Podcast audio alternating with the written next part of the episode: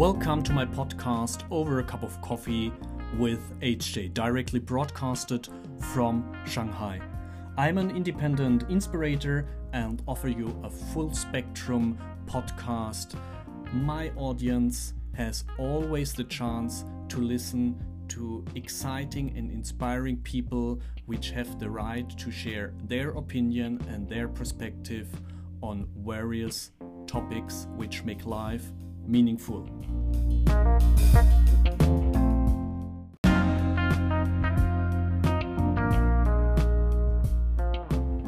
Welcome to our third episode about digital currency and blockchain. Welcome, Tom from Switzerland.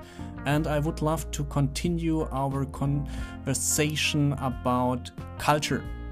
Yes, you heard right. It's about culture, dude, which means when we are talking about blockchain and digital currencies, we often forget to think about the roots of all our thinking, and this is culture. Please, Tom, share your thoughts with our audience.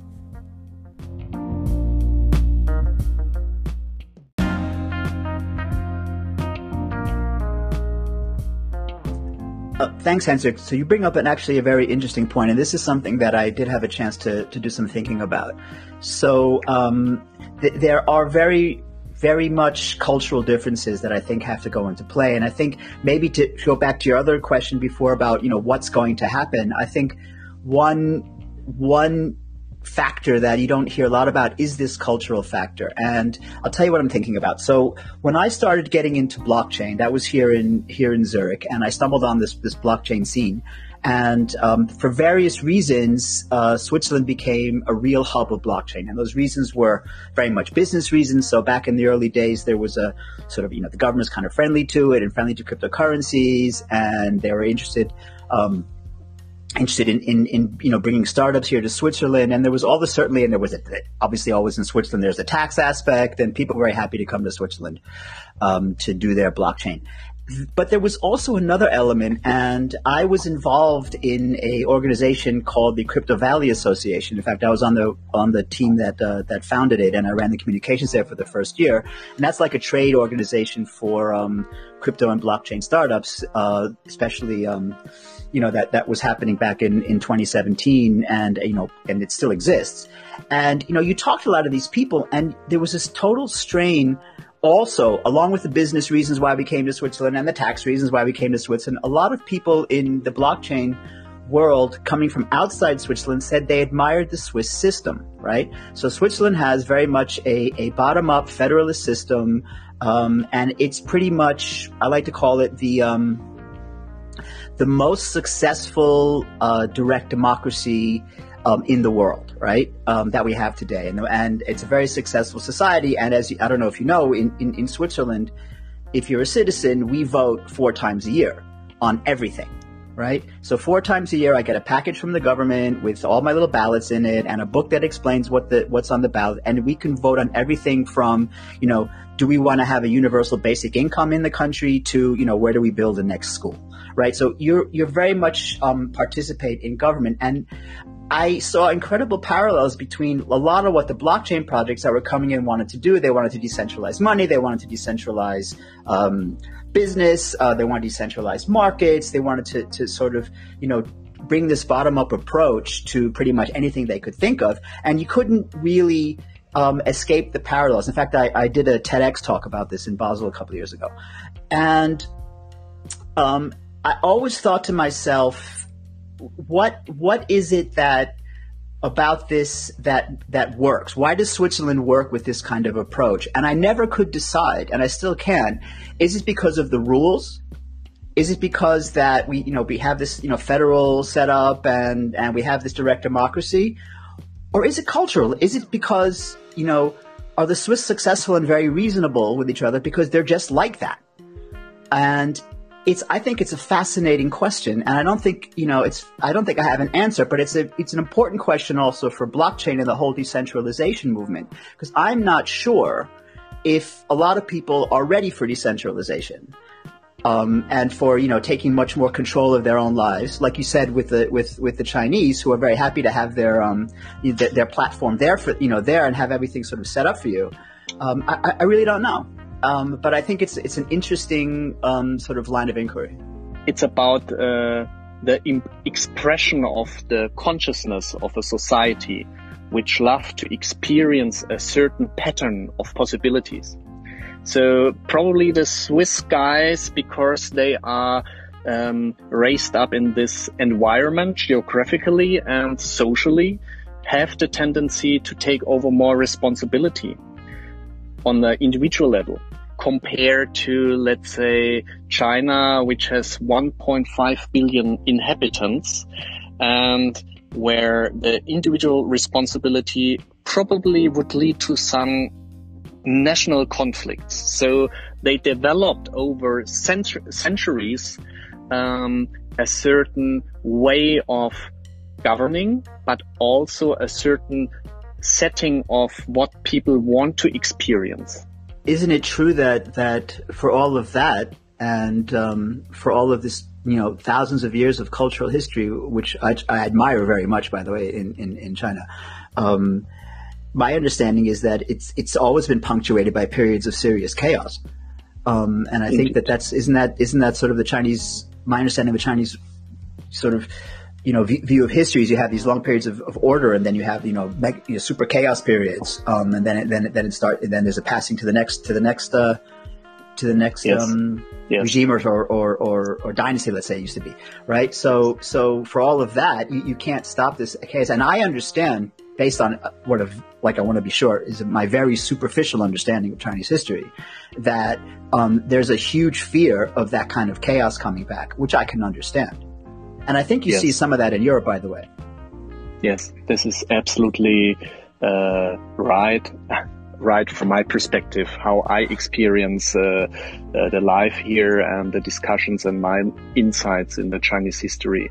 So even at school, this is taught or this is um, that there are cycles and this is no secret. So even though the, the government and the elite right now, they are very aware of this kind of chaos and stability. And so what they try to do is to develop a some kind meritocratic system, which is very scientific based. So this is their dream, their big dream, so that there is no space for errors anymore.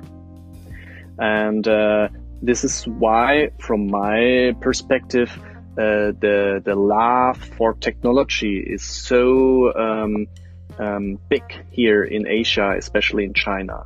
So because there is this deep wish, if we can control the whole society, if we can develop this kind of governance as a service, as a platform, and uh, we can control all factors, we can control um, the chaos and we can create permanent harmony, which is a contradiction in itself. If you uh, take into consideration this yin and yang concept that you have the polarities and you need the one side to have the other side.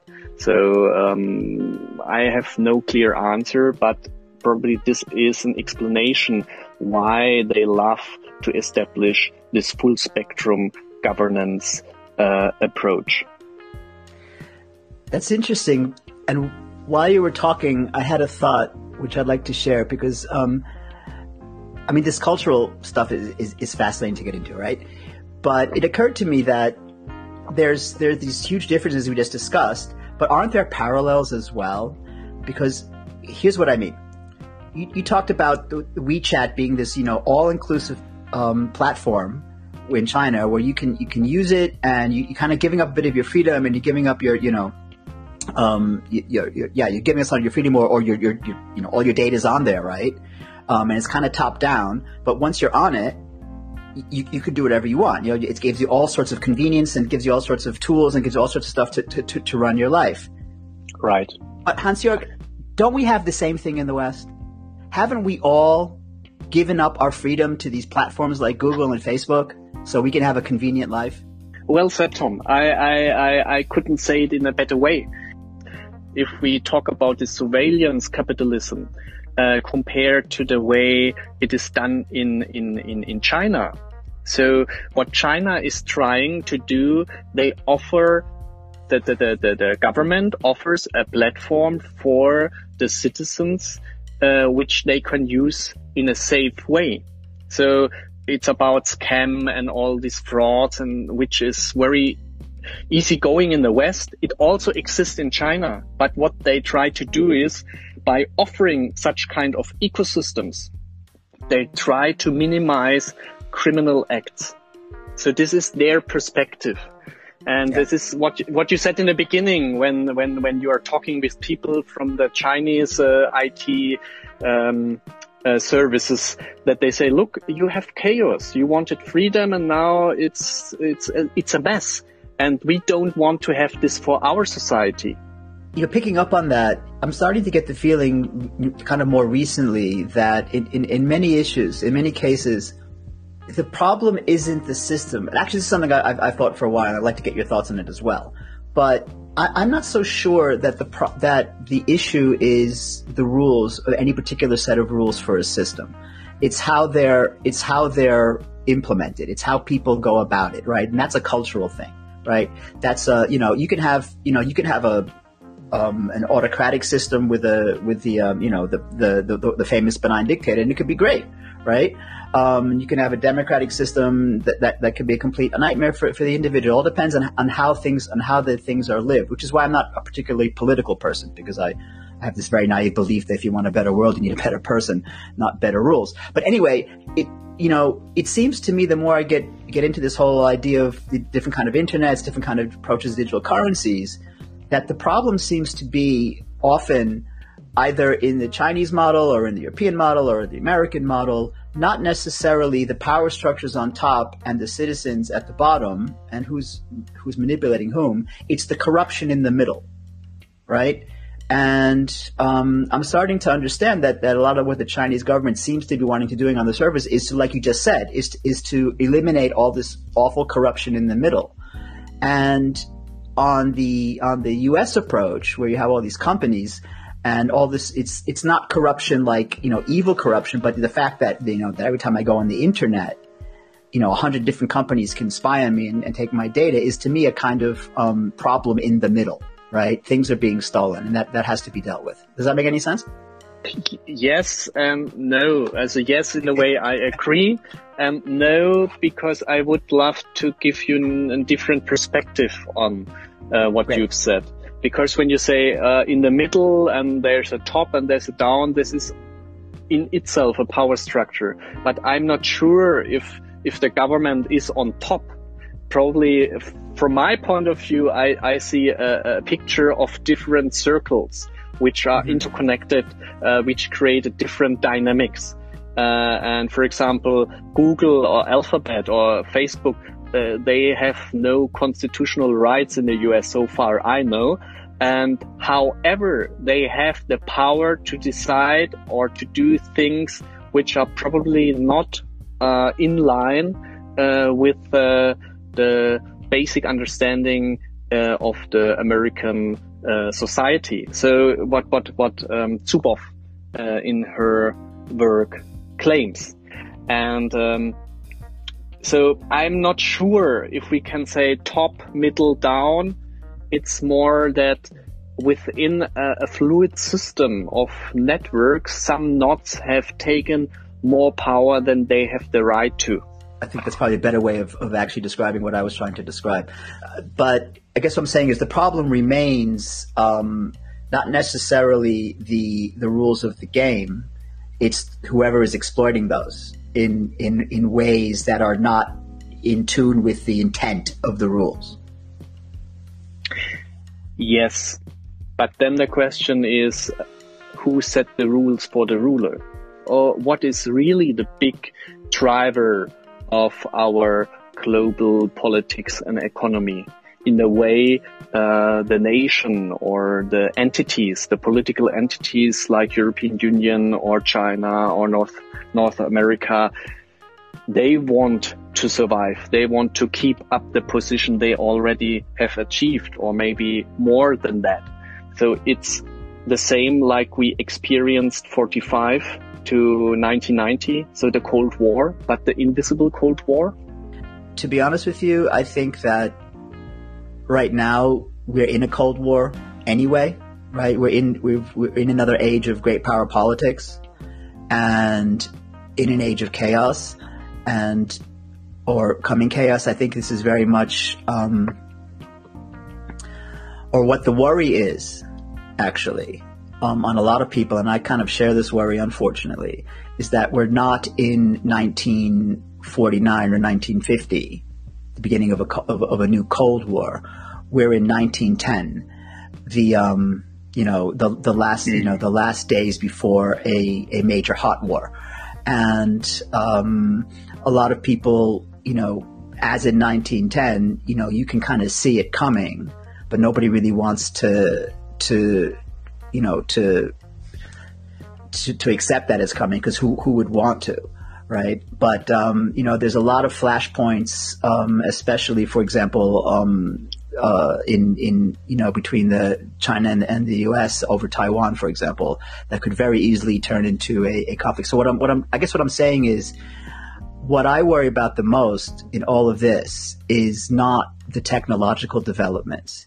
It's the fact that um, we are going. It's the fact that we are going into a a potentially a hot conflict, so that its military might whether it's digital or, or physical, that's going to make a difference. And this technological stuff that's going on is, is subsumed to that. I agree with uh, your concerns, and uh, especially when you name uh, Taiwan.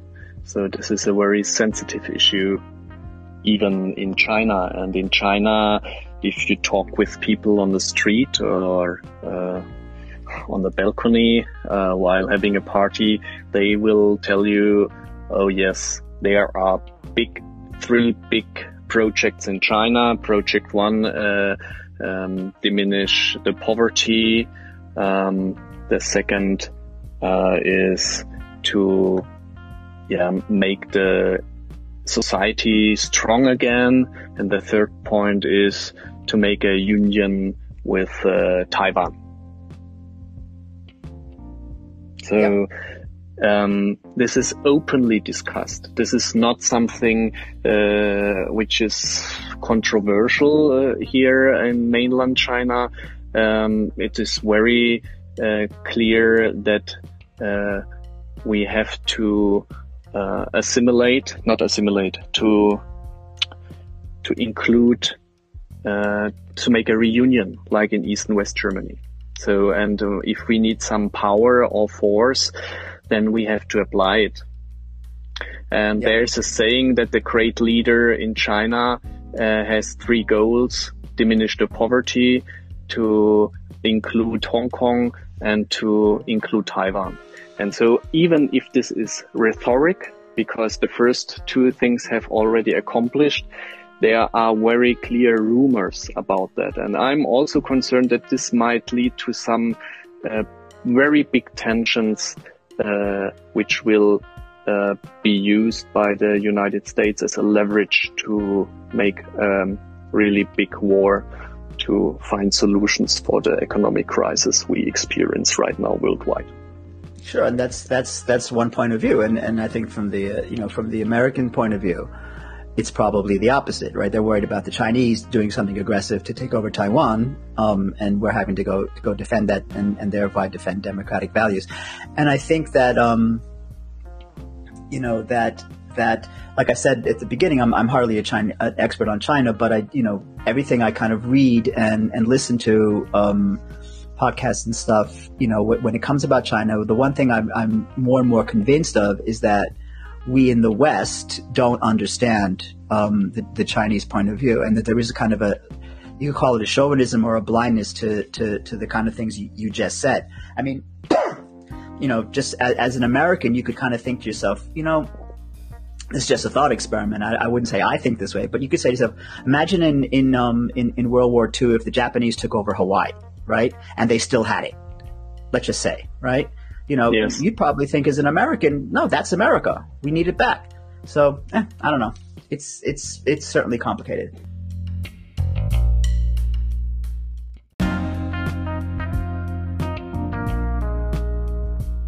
I really enjoyed the conversation with my guest. If you did so, feel free to share this episode with your friends and your colleagues within your circle and your social media. I do this in my free time and it's for non profit. If you would love to be my guest and share your valuable insights, feel free to contact me. You find the details in the description of the podcast you are listening right now. Bye bye, 再见。